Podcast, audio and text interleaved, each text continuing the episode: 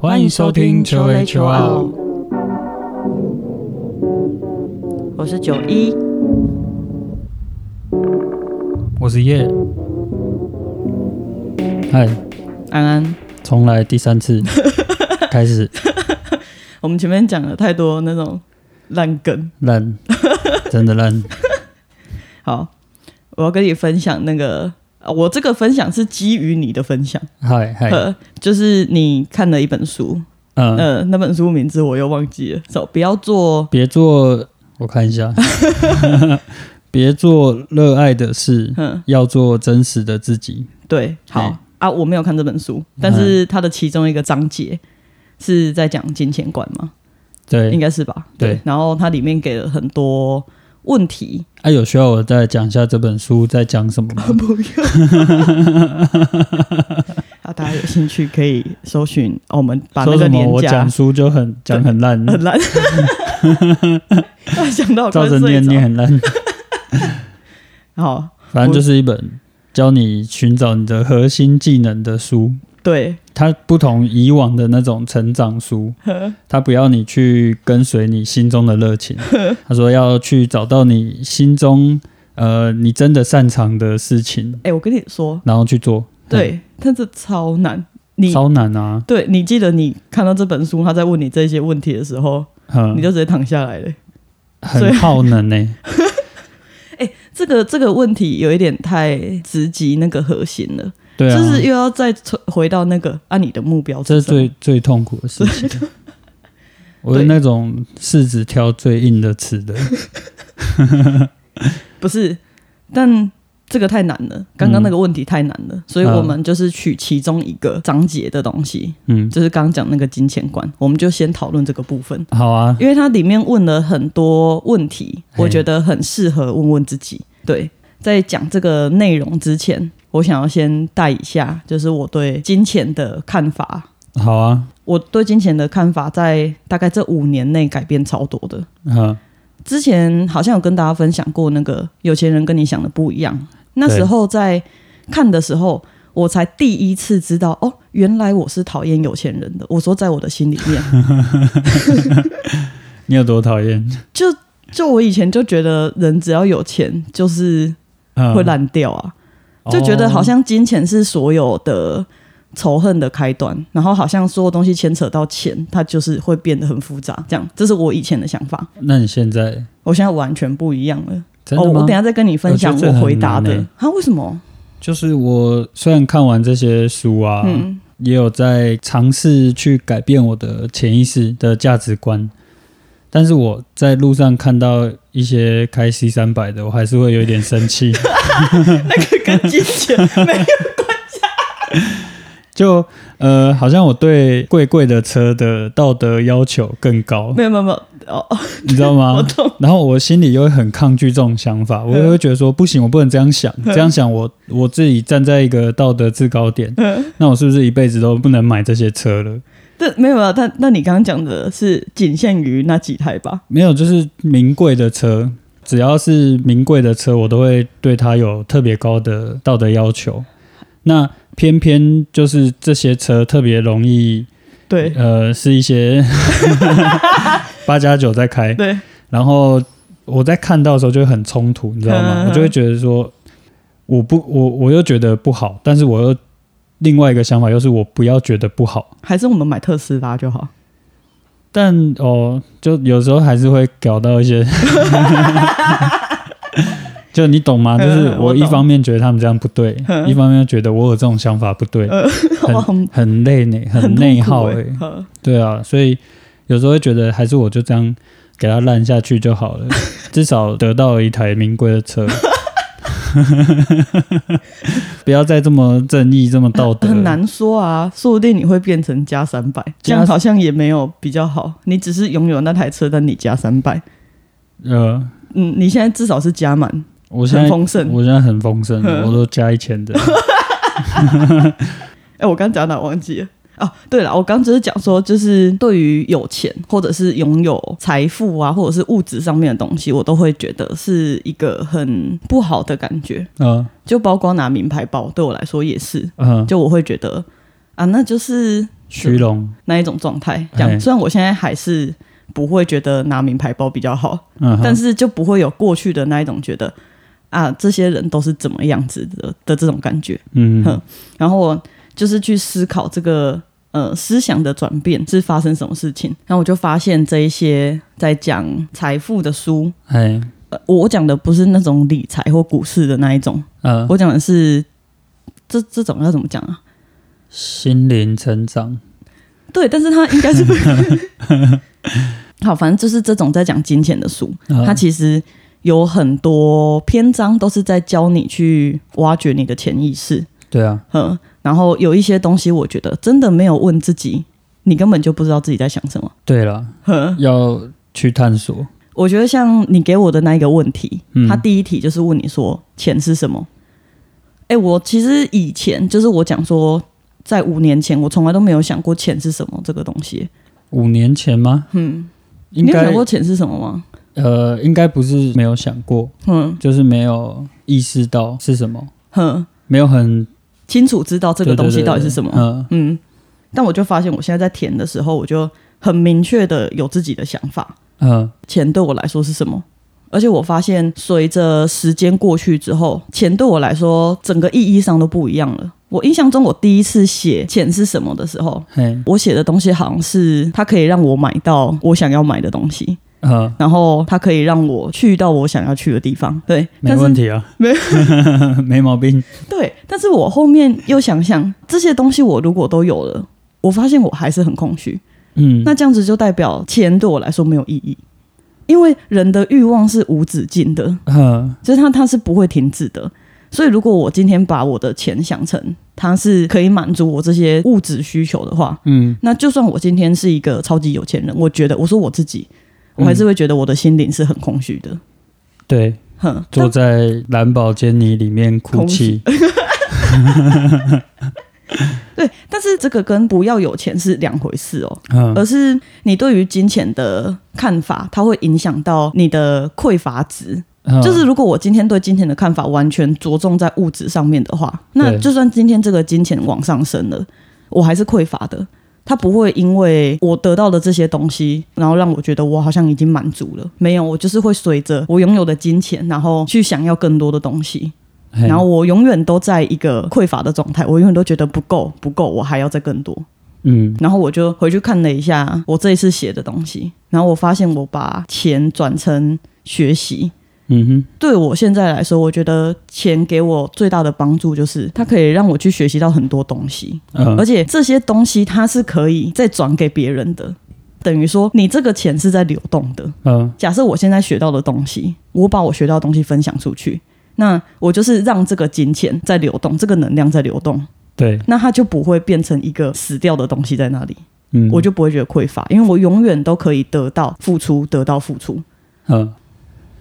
呃，我觉得像他这本在讲金钱观、嗯、就是他是一个呃，让你找到你想要做的事情的一本书嘛。嗯，对。但他为什么会讲到金钱观的原因，很大一部分也是因为像你刚才讲的，大多数人在工作赚钱，嗯，呃，我们可能没有去清楚的想过我们要的东西其实是什么。嗯，所以我们就是一直拼命的赚钱、嗯、因为赚钱的过程或者说你看到你的数字一直在增加，你会得到一些安全感吧。嗯，得到一些安全感之外，就是你在这个忙碌的过程就不会去思考说我其实要的东西是什么，因为太痛苦了。对，变得有点像是你在用这件事情去逃避面对你自己的内心的那一块、嗯、所以你就一直拼命的赚钱。嗯，然后我在另外一本书是那个艺人公司里面，他有讲到就是大家一直在追求不断的扩张，不断的利益最大化。嗯，但是这个东西带来的没有让自己变得更好，嗯，反而是你的公司承受更多的风险，或者是你的时间整个被挖空，嗯，就失去了一开始你做这些事情的目的。嗯，所以我觉得这些书很像的地方就是它都是要你先去呃，认识你自己，嗯，知道你要的东西是什么，你才有办法在之中取得平衡，就是你的生活跟你的事业也好，你的工作赚钱也好，嗯，就是整个状态是平衡的。对，在其中取得平衡，你对钱的看法也不会这么局限，因为很多人他其实他要的东西是幸福嘛，嗯，或者是安全感，嗯，他就不需要去赚到他以为要赚到的那一个数字，嗯，对，就是我要赚个几亿啊几十亿，嗯，我才能获得。对，但是其实他赚到那些钱的同时，他就已经失去他真正想要的东西。嗯，真的耶、欸、所以要先觉察自己要什么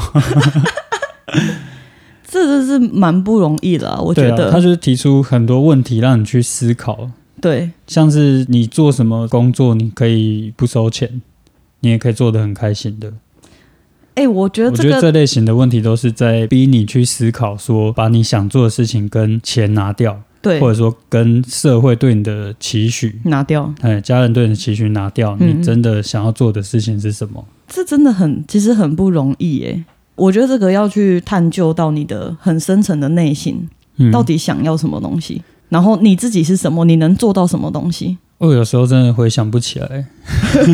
我很想去催眠、哦、可是我觉得你是一个不容易被催眠的人耶。对，我又会很怎么讲，那叫什么不相信啊，铁齿嘛，就会觉得说没有但是我我又很想要相信，就是又很想要有，就是催眠有效果、嗯、因为我知道要有效果就是我要你要相信完全的相信这个带领，然后去挖掘我的记忆的角落之类的。嗯，欸、但我每次有这些问题要回想自己过去的时候，我觉得都很像进入到一个黑洞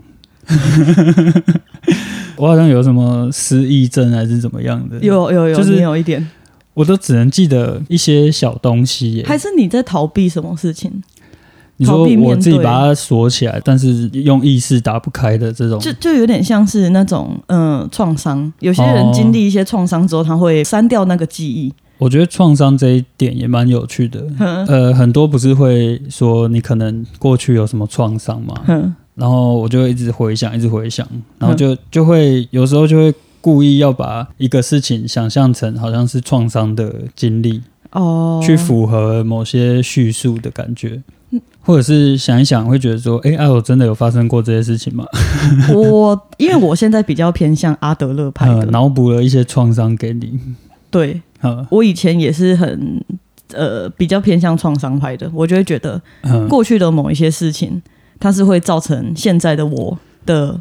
呃不好的一个原因，就我、嗯、我会觉得说哦，我过去因为经历了某一些事情，导致我现在需要花时间来抚平那些创伤或者什么之类的。嗯嗯嗯，但因为我后面就是越来越坚信阿德勒就我现在的想法，我就觉得你现在觉得是过去的创伤、嗯、会比较像是你不想去面对未来、嗯、所以你一直不停的想要从过去去找一些东西来告诉自己说啊，我因为有发生这样的事情，所以我要面对未来的话，我需要先把那些东西疗愈完、嗯、然后我才可以去积极的面对未来。嗯，但是某我现在先这样子很爽、嗯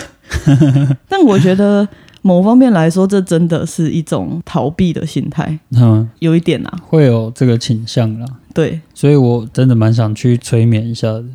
啊啊！不然我再帮你找那种真的是超强力的还是喝点什么东西的那一种再来试试看。我刚想到一个那个问题里面，他、嗯、他除了那个第一个问你说金钱是什么这样，他、嗯、第二个问题我觉得很棒，就是有钱人是什么、嗯，我觉得这超棒的。对你来说有钱人是什么？自由自在啊，享受生活、啊欸、就是就是这个问题，我觉得享受生活 OK、嗯、然后但我后面发现自由这件事情是会限制住一个人的自由，因为自由太广了、嗯、就是自由会让你没有办法去思考你到底要什么东西。嗯、呃，我会想说哦，我我想要自由，但是你想要什么自由，怎么样子的自由是会让你快乐的，会让你觉得满足的，有很多选择的自由吧，有很多选择的自由，但要选择什么，就是生活中遇到的任何选择哦，感觉就是有很多选项，嗯，或者是有很多时间哦，因为时间很容易跟钱扯上关系嘛，对对对对对，你就会觉得有钱人好像就是没有时间，呃很多时间啊，很多时间吗？很多时间，因为时间就是一种货币的感觉。嗯，嘿啊，他有很多钱，代表说他有很多时间嘛，因为他要做的事情或者说他的责任，他都可以外包出去。哦，对，那他就有更多的时间可以运用。哎、欸，我跟你说，就是关于时间这件事情，他在我在回答这些问题的时候，我就发现我自相矛盾了。嗯，因为呃，我那时候也你也是，我那他他里面有一题是问说，就是如果你成功创造出很多财富的话，你最害怕失去什么？我就是写时间。对啊。然后我就发现，在我的潜意识里面，我觉得有钱跟时间它是相冲突的。嗯、我觉得如果我今天要有钱的话，我就没有时间。对啊，因为我们现在赚钱的方式还没有办法脱离时间吧？其实。呃，基本上来说，是不是百分之八十比例的人口都是？对啊，就是你要付出时间去做的都是啊。对，只有被动收入那些的不用。嗯，但是这个就跟金钱匮乏它是有关系的。嗯，就是它是一种限制性信念。就像我之前在看一个老师分享的，他是讲说，你把你的有点像吸引力法则，然后你把你所有想要的东西列出来，它其中一个就列出时间。我一天只需要工作几个小时，嗯、我就能赚到我所需要的钱。嗯哼嗯，但是这个东西是你要完全相信它，就是你要相信你真的这样做，嗯、然后你就有办法这样达到。只要你有一点点小小的呃，怎么讲，动摇、怀疑、怀疑，就没就没有办法。而且因为这个、嗯、这个很很不容易嘛，因为这个你要、啊、你要去清除你过去的信念，就是过去你可能觉得啊，我一定得要付出多少。然后我才能得到多少，然后那个付出的如果你觉得是时间、嗯、那就变成你一定得要工作到这些时间你才可以得到你想要的东西、嗯、那蛮多东西等着要清的我觉得要完全相信真的也是蛮困难的。对啊，就像上一集我们讲的疼痛，嗯，它都是在无意识状态去反应的，嗯，然后我们要用意识去控制去影响，嗯，我觉得就非常困难，嗯，就是要探到那个无意识的角落，尤其是我最近比较常在冥想，嗯，然后我每次冥想到后来都会睡着你, 你每次都会耶，很长、啊、为什么？我不知道这样算不算进入了那个不算无意识的空间了？不算，不算吗？不算。但我那时候就没有意识啊。不算，不算吗？对啊，都会讲说不能睡着啊，你要让自己，而且你是要、呃、我印象中最……但我没有做梦哦，没有，没有，不是，不是有没有做梦的问题。他说冥想，它不只是嗯、呃，不是只有不去想啊、呃，其实它是保持在一个高度专注的状态。我就是专注到睡着了、啊，没有，你这已经精神涣散了。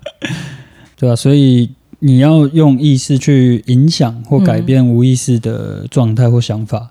确、嗯、实是需要时间练习的一件事情。而且我觉得是慢慢转换的过程，就像是你旧有的那一些意识，你那一些信念好了。嗯，它是花了多少时间建立起来的？对啊，所以你要突然间你想要把它敲破，然后建立新的东西，有点像在练习一个新的技能，有一点像类似，或者是学一个新观念好了，嗯，就是要不断的去思考，嗯，然后去做。而且我觉得这个还是必须得要一直保持一个开放的心态，才有办法达到的一件事情。因为我们学习到的东西其实一直在变化，嗯，但如果我没有办法去用开放的心态来接收我新学到的东西，那我就会一直想要抓紧我过去的信念，嗯，一直不停的觉得、啊、这样才是对的，我应该要按照我过去相信的东西来生活，就是不敢放掉也不想放掉。因为当你、呃、你在放手的过程，有可能你会开始怀疑自己，那我过去是不是做错了，或者是那我过去是不是白活了的那种感觉，就会觉得好像开始对于自己以前的生活感到有一点害怕，嗯，就觉得好像没有好好的在生活的感觉，就变老顽固了。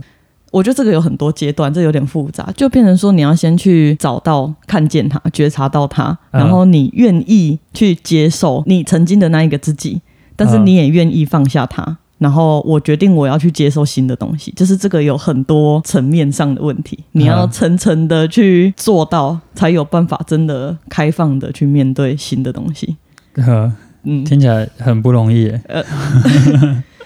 我觉得就是因为没有那么容易，所以我们常常会觉得呃，长辈的想法跟我们的想法很不一样，但其实在年轻一点的人，他们也会觉得我们的想法跟他们的想法不一样。其实就是因为我们都有这种觉得啊，这个我们真的好像有讲过，就是觉得我之前做的东西是对的，对，然后我觉得我学的东西才是最新的，你们这些不懂的人，你们都是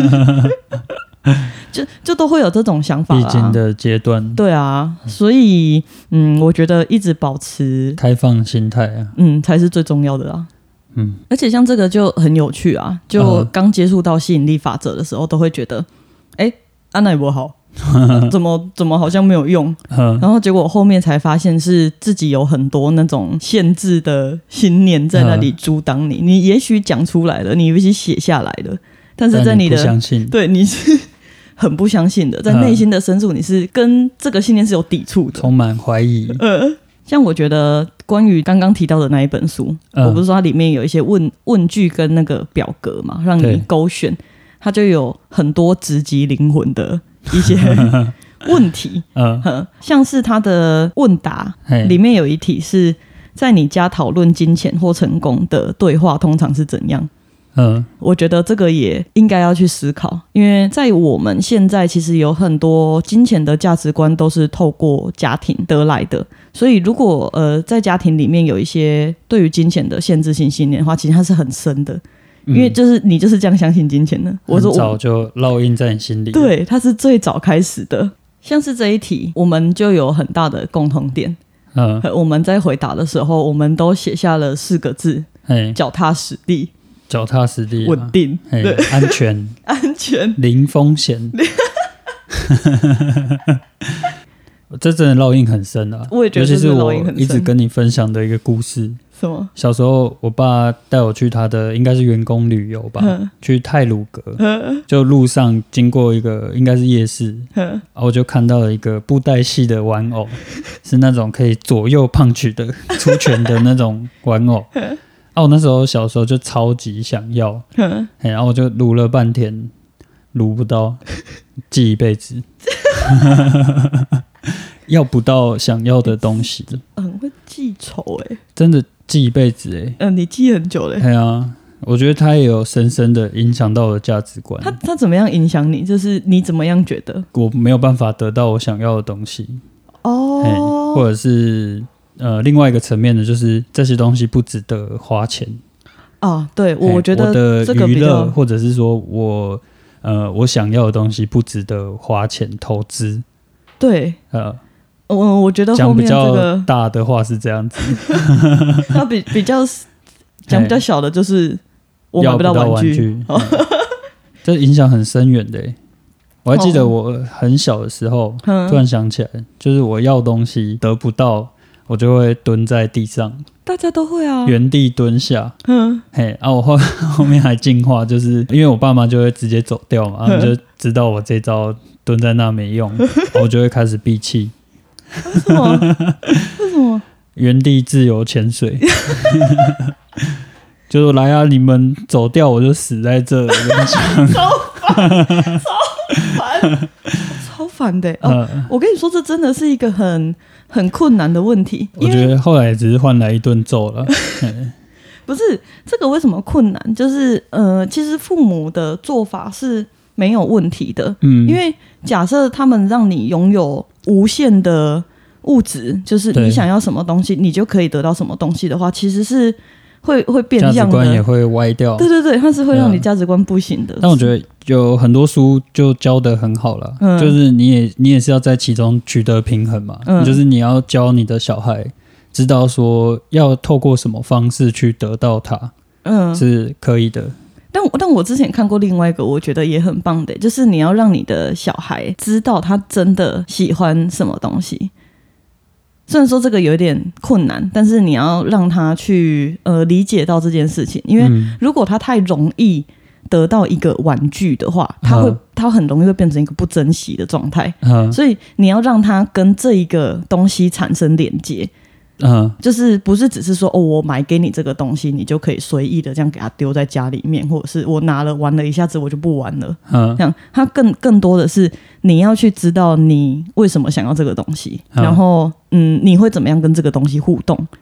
就是给它更不要想到这么这么深刻的。哎、欸，可是。呃、我觉得这个很重要，因为这对我来说，长大我在买东西，我都会这样想，嗯、就我会去思考说，哦，我想要买这个东西，是因为这个东西它能带给我什么样子的帮助？哦、当然不是，呃，全部东西都是工作上的帮助，嗯嗯有一些像是、哦、我买这个东西，它是可以带给我一些心灵的帮助，或者是你这样讲，那些奢侈品也都是。可以符合心灵的帮助、欸。我跟你说，我我觉得奢侈品奢奢侈品跟金钱一样没有问题。假设如果你今天买了这个奢侈品，然后我得到它之后，我觉得哇，我心灵超满足的。嗯，那我就觉得 OK。但如果你今天买了这一个之后，你觉得哦不行，我就是怎么讲，有点像是那种购物。其实，在当下你就直接把你的那个多巴胺喷完了。嗯、然后接下来你就是会进入一个很空虚的状态，我就觉得这样不行啊，除非这个东西是能一直源源不绝的带给你哦。但是买奢侈品有很大一部分人都是这样吧，买的时候很爽，就追求、那个、但是那个虚荣就是很快的就不见了。哦、然后你又会要追求更好的，啊、可是更贵的，这样子我就这样我就觉得跟我的信念是冲突的、欸。对啊。因为这样对我来说是浪费。对啊，不是啊，所以我才说你要买这个东西之前，你要先去思考我为什么想要这个东西。嗯，然后是如果这个东西的后果是会带来更大的空虚，那我就觉得这个东西是不值得买的。嗯，对你这个是呃习不习物的部分。哼。哎，而、啊、我刚才说的那个是你要教他怎么取得，嗯，怎么去得到想要的东西。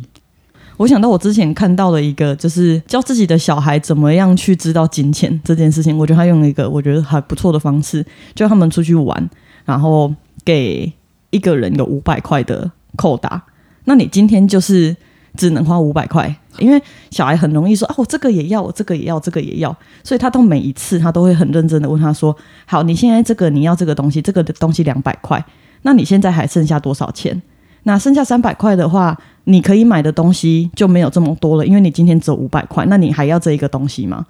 小孩很聪明，他会去做抉择，他就会觉得说，嗯，那我真的有这么喜欢这个东西吗？因为我买了这个之后，我就只剩下这些钱。嗯，我就没有办法再去挑其他我更想要的东西，他就会在心里做一个衡量，嗯，然后他就会去选择他真的想要买的东西。嗯，但这个呃还是比较偏我觉得价值的那一部分。哼、嗯，哎啊，我我刚才说的那个是比较像是你教他怎么去赚钱好了。哦，你说一个小学生、嗯、可以, 可以不用不用太那个，只是要让他知道说。嗯呃，他要用什么方式去得到金钱？可是小孩子，你要教你要怎么教他用什么方式去得到金钱？你让他做家事也可以啊，我觉得。哦。或者是你教他怎么样赚钱，但是我觉得这个有点难啦，因为像那些书都是说什么，他从从小巴菲特就是啊，嘿嘿就去我就去卖垃圾袋、卖报纸什么的。嘿，但我觉得呃，那也许就是他们后面可以。赚这么多钱的原因啦，嗯、欸，只是就从很小的时候就开始培养这个商业技能，嗯，但但我觉得就是赚钱，你要让小孩子知道说你要透过什么方式去换取，或者说去得到他想要的东西，嗯，因为我原本讲的一个你不给的话，就是他会觉得得不到他想要的东西，嗯，你给了他又觉得说我不用费什么力，我就可以得到这些东西。嗯，都是失衡的一个结果。嗯，所以比较平衡的做法应该就是你教他怎么做，然后让他可以去得到这个东西。哦、父母很难当哎、欸。对啊，做父母不容易，但我还是很爱我的爸妈的。你先跟你先跟正哥好好说。虽然你不买那个布袋戏娃娃给我。欸、我, 我觉得这个还有一个很神奇的地方，就是父母都会去比较容易会去限制小孩子的玩具，但是阿公阿嬷不会、欸嗯、阿公阿嬷通常都是那种你要什么我就买什么给你、哎，为什么会有这样子的？所以我是找错人要了。对，对啦，要多跟阿公阿嬷出门，还是阿公阿嬷会有一种补偿心态。哎，他们年轻的时候也没有给他们的小孩玩具，对，他、啊、就觉得说啊，现在已经是孙子了，你就要来随便给哦，或者不是自己的小孩没关系，行坏行坏。好，但我刚我觉得刚刚聊的那一些还是有一点太怪罪成分在了，我们还是要回来那个阿德勒，我觉得这样才是对的方式，嗯、就是呃，我们意识到过去曾经发生的事情，可能影响到了我现在的想法，嗯、但是并不代表它会继续影响我未来的想法。对的，就在我意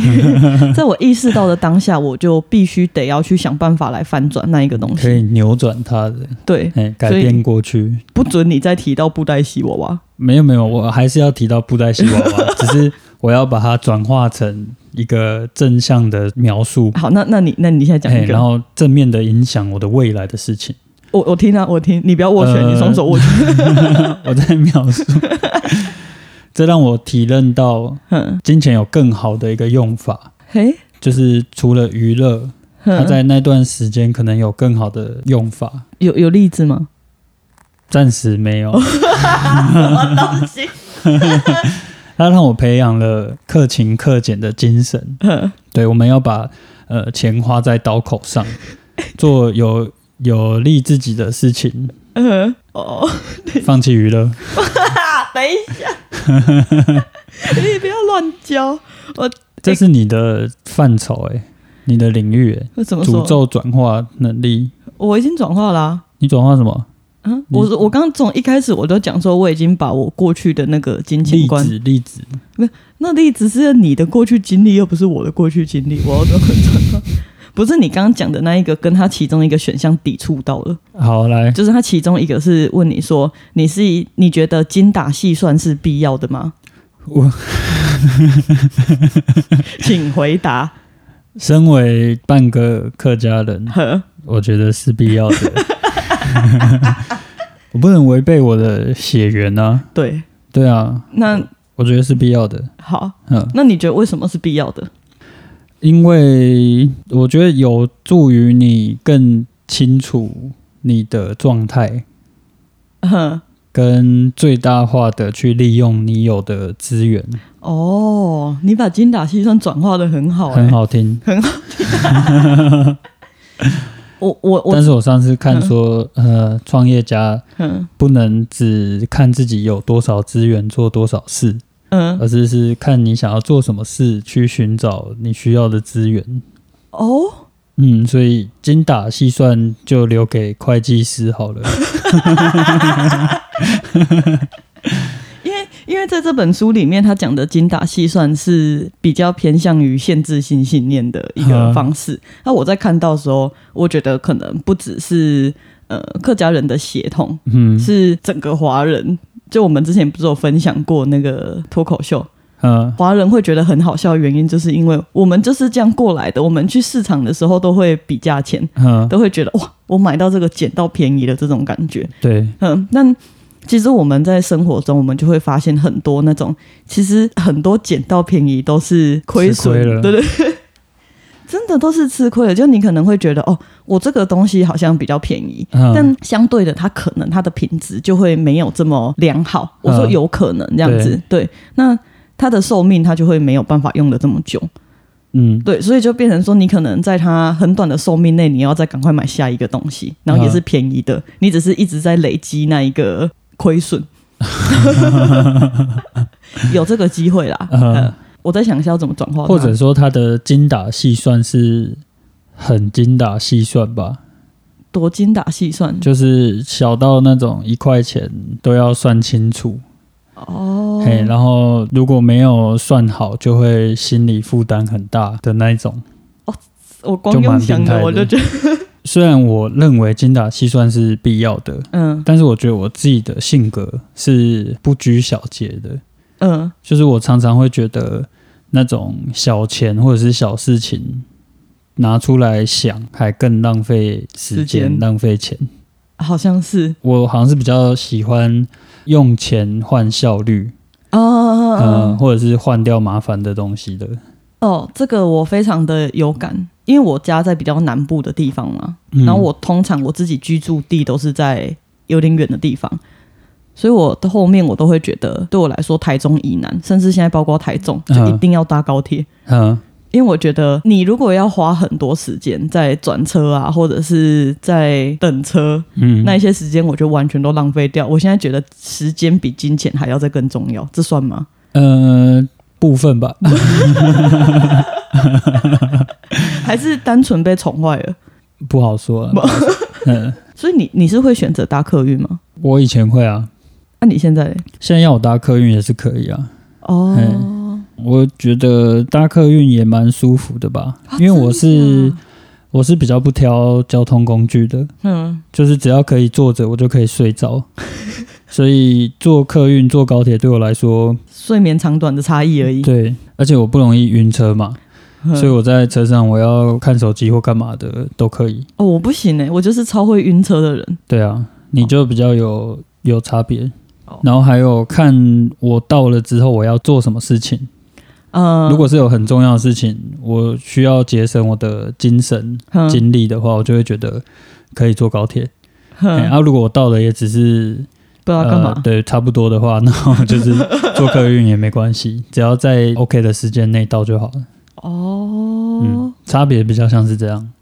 因为我会觉得坐高铁它花比较多钱嘛，嗯，就代表说你是有一个相对重要的事情要去做，或者是说这段时间对你来说是很有价值的，嗯，不然的话我会觉得说你花这么多钱，然后只是早一点到，就会有一点浪费的感觉。哦，因为我会觉得我待在一个地方，嗯、就像我刚讲的，我在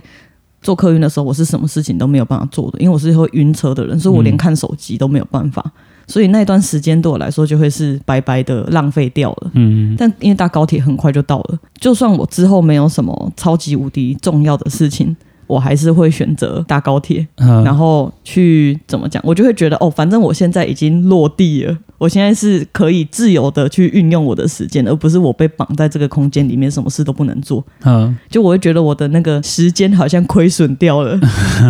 浪费掉了浪费掉哦。而且刚不是讲到那个精打细算嘛，然后精打细算的下一题他就是讲说哎，你是不是一个很怕亏损跟浪费金钱的人？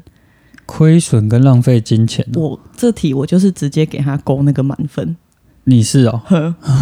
我是啊，而且我超害怕就像我其实不投资，嗯，我不投资的原因就是因为我很害怕亏损。对，哎，会不会是跟你不喜欢赌博有关系？哦，我也超不喜欢赌博的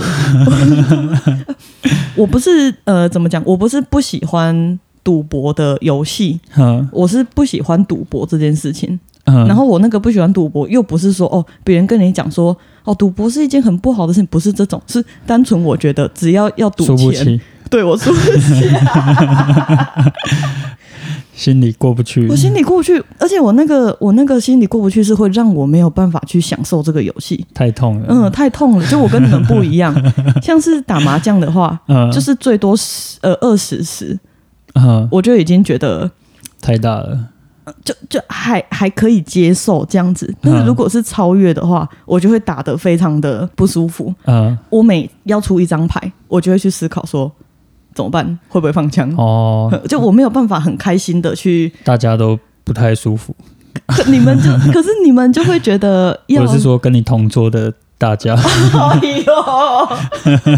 所以所以我每次要找人家打麻将的时候，就是大家都会拒绝我，嗯、因为通常喜欢打麻将的人，他们都会呃至少要，因为随着赌注增加，嗯，那个刺激感才会提升，你的投入度才会相对的增加。可是我打开心牌的时候，我也很投入啊。除非是有一个人真的打太慢，就是那种慢到让你觉得我已经离线了、嗯、的那一种，我才会觉得我好像飘掉了。哦，嗯，对啊，但是因为赌注不够大，就真的会少了一个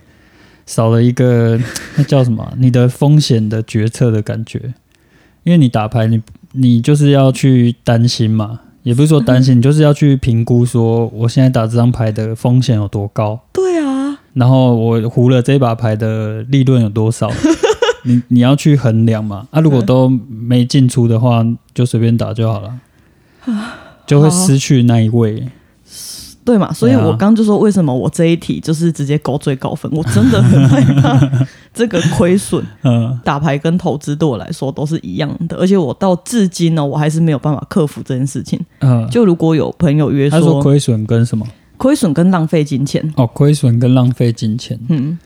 那你觉得你这个要怎么样？很很奇妙的事情就是，我发现这这两个东西，它并不是来自于家庭。嗯，就像浪费金钱好了。就我最常回家生气的一件事情、呃、就是我妈跟我姐很喜欢买东西、呃、然后我每次回家看到很多那种没有拆包装的，我也不知道他们什么时候会用、呃、就是先买来放着那一些东西，我就会整个暴怒，我 就,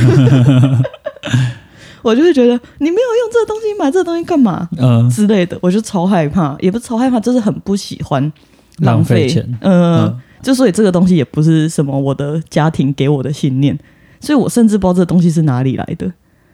哇、哦！但我之前曾经想过一件事情，嗯呃、就是、呃、因为我以前也是像是大学跟刚出社会的时候，我那个时候也是比较偏向于浪费金钱的人、嗯，就像是会买一些衣服，然后吊牌都没有拆、嗯，然后就开始在买下一季的衣服。就我以前是这种人，我后面好像是看到一些类环保的东西，就其实我们这个消费性文化为地球带来很多。污染，对，污染，嗯，嗯，而且这些东西它，我觉得为什么没有价值，就是它带给你的东西，这是一瞬间的快乐，但你为这个地球造成的这些负担，其实高很多。总之，我每次看到这么多买太多的东西，而且你没有珍惜、呃、没有使用的时候，我就会觉得很气，很心痛，很心痛。哇，你那你这个是建立在一个，又是在道德高原上建立的。那到底是要改还是不要改？我不知道，我现在对这方面我自己站在了一个那个制高点上、呃。对啊，好啦，就是说实话好了，呃、我我是不太想改啊，因为我还是觉得，呃，低物欲、呃、也没有到真的很低，但是刚好的物欲其实对于生活会带来更大的满足感，或者或者是重新聚焦回来好了，因为它是着重在金钱上面，嗯、所以应该是回到。呃，你害怕金钱的亏损，或者是金钱的浪费，而不是物质的浪费这一块哦。嗯，嗯你还是可以呃继续珍惜物品，爱惜物品，跟好好的使用。嗯，只是再回到钱这个上面。哎、欸，我我觉得我好像还是一样、欸，我觉得我心里面好像真的要突破这个结，我才有办法变成有钱人。就我每个月要付那个账单。跟那个房租的时候、嗯，然后我都会想说，嗯，就会你知道下意识的去拖延一两天，就想说，呃，是是因为痛吗？对啊，就觉得有点痛。这但这不是亏损啊，它这不是这不是算亏损吗？这是成本啊。哦，那那就是我对于金钱这个东西，嗯、我没有办法把它想成一个很这样讲好了。我觉得应该说，我现在还没有办法真的很享受金钱，因为之前之前呃，不是有看过，就是你真的享受金钱，其实你在付出每一笔钱的时候，其实你的心里面你都是很开心，这笔钱又可以出去流动啊，就是你要打从心里，这种，因为确实在花钱的时候是会痛的啊，是已经有研究证实了，是有很不舒服的感觉的。欸、那你觉得这个不舒服的感觉是、呃呃、人类演进来的，还是真的存在就是我们的基因组里面啊？这两个有什么差吗？有啊有啊，演进来的跟在基因组里、呃呃、我的意思是本来人类就是对于东西失去或者是物质失去这件事情就会痛，应该是吧，因为资源就代表你生存、呃、对可不可以生存的一个关键的东西嘛。哦，按、欸啊、失去它可能你就会死掉，嗯，在远古的状态的时候啊、欸、所以失去资源代表会增加死亡的风险，所以会痛，有可能是这个机制。啊好哟、呃、那那那这样要怎么反转它、啊、呃我觉得这些书都有讲到啊、嗯、就是学习给予啊，哦、嗯，多去把自己的资源分享给别人，嗯，呃，就不限于金钱啦，嗯，就任何东西，你有的东西都可以去跟别人分享，嗯，去多给予，嗯，然后去创造这个正向的循环，嗯，嘿，哇、哦，你刚讲这句话的时候，好像也有一点站在那个高原上面啊，我那边搭了个帐篷。没有，这是这些书讲的啦，嗯、只是就是因为我们我们是要练习嘛，对，我们也还是为了这个所苦啊，嗯、我们我们还在努力中、啊，我们还在痛啊，所以我们还、嗯、还要去多做这些练习，对，多把好的东西跟分享出来，对，分享出去，好、哦，因为这些书也都有讲到啦，就是像、嗯、我觉得他讲到一个蛮有趣的，就是我们对一个词的定义，嗯，都不一样。嗯嗯，就是你把它归成一个词都还是太笼统的讲法，大家对它的解释、对它的记忆、对它的感受都不同。嗯，所以他有讲到说结婚前嗯讲的那些东西、嗯、最好是也可以详细的展开来说，这个对你来说代表什么。什么意思啊，讲最直接的幸福好了。嗯，幸福我们都说哦，我们结婚，然后我们要一起幸福的生活。但是幸福对你来说跟对我来说就是截然不同的。哇，嘿，所以他说你在觉察自己的这个过程，嗯，其实你就是要对这些笼统的词语去定义它，更仔细的去定义，嗯，然后去找到你真的想要的生活是什么。会不会大家就不想结婚啊？已经开始有点像是在找目标的感觉了。当两个人坐下来，然后一起双方在定义你的幸福是什么、呃、我的幸福是什么的时候、呃、会无语、欸、不一定啊，有些人他可能很明确知道自己要的东西是什么、啊、他就可以很清楚的跟你说啊，我要幸福，比如说他要呃安稳的生活，嗯嗯，然后几个小孩子这类型的，他就可以很明确的讲出来嘛，对，他就可以定义出他的幸福是什么，因为这样子两个人才可以更清楚明了说你要什么。哦，其实蛮重要的，老实说，对啊，蛮重要的。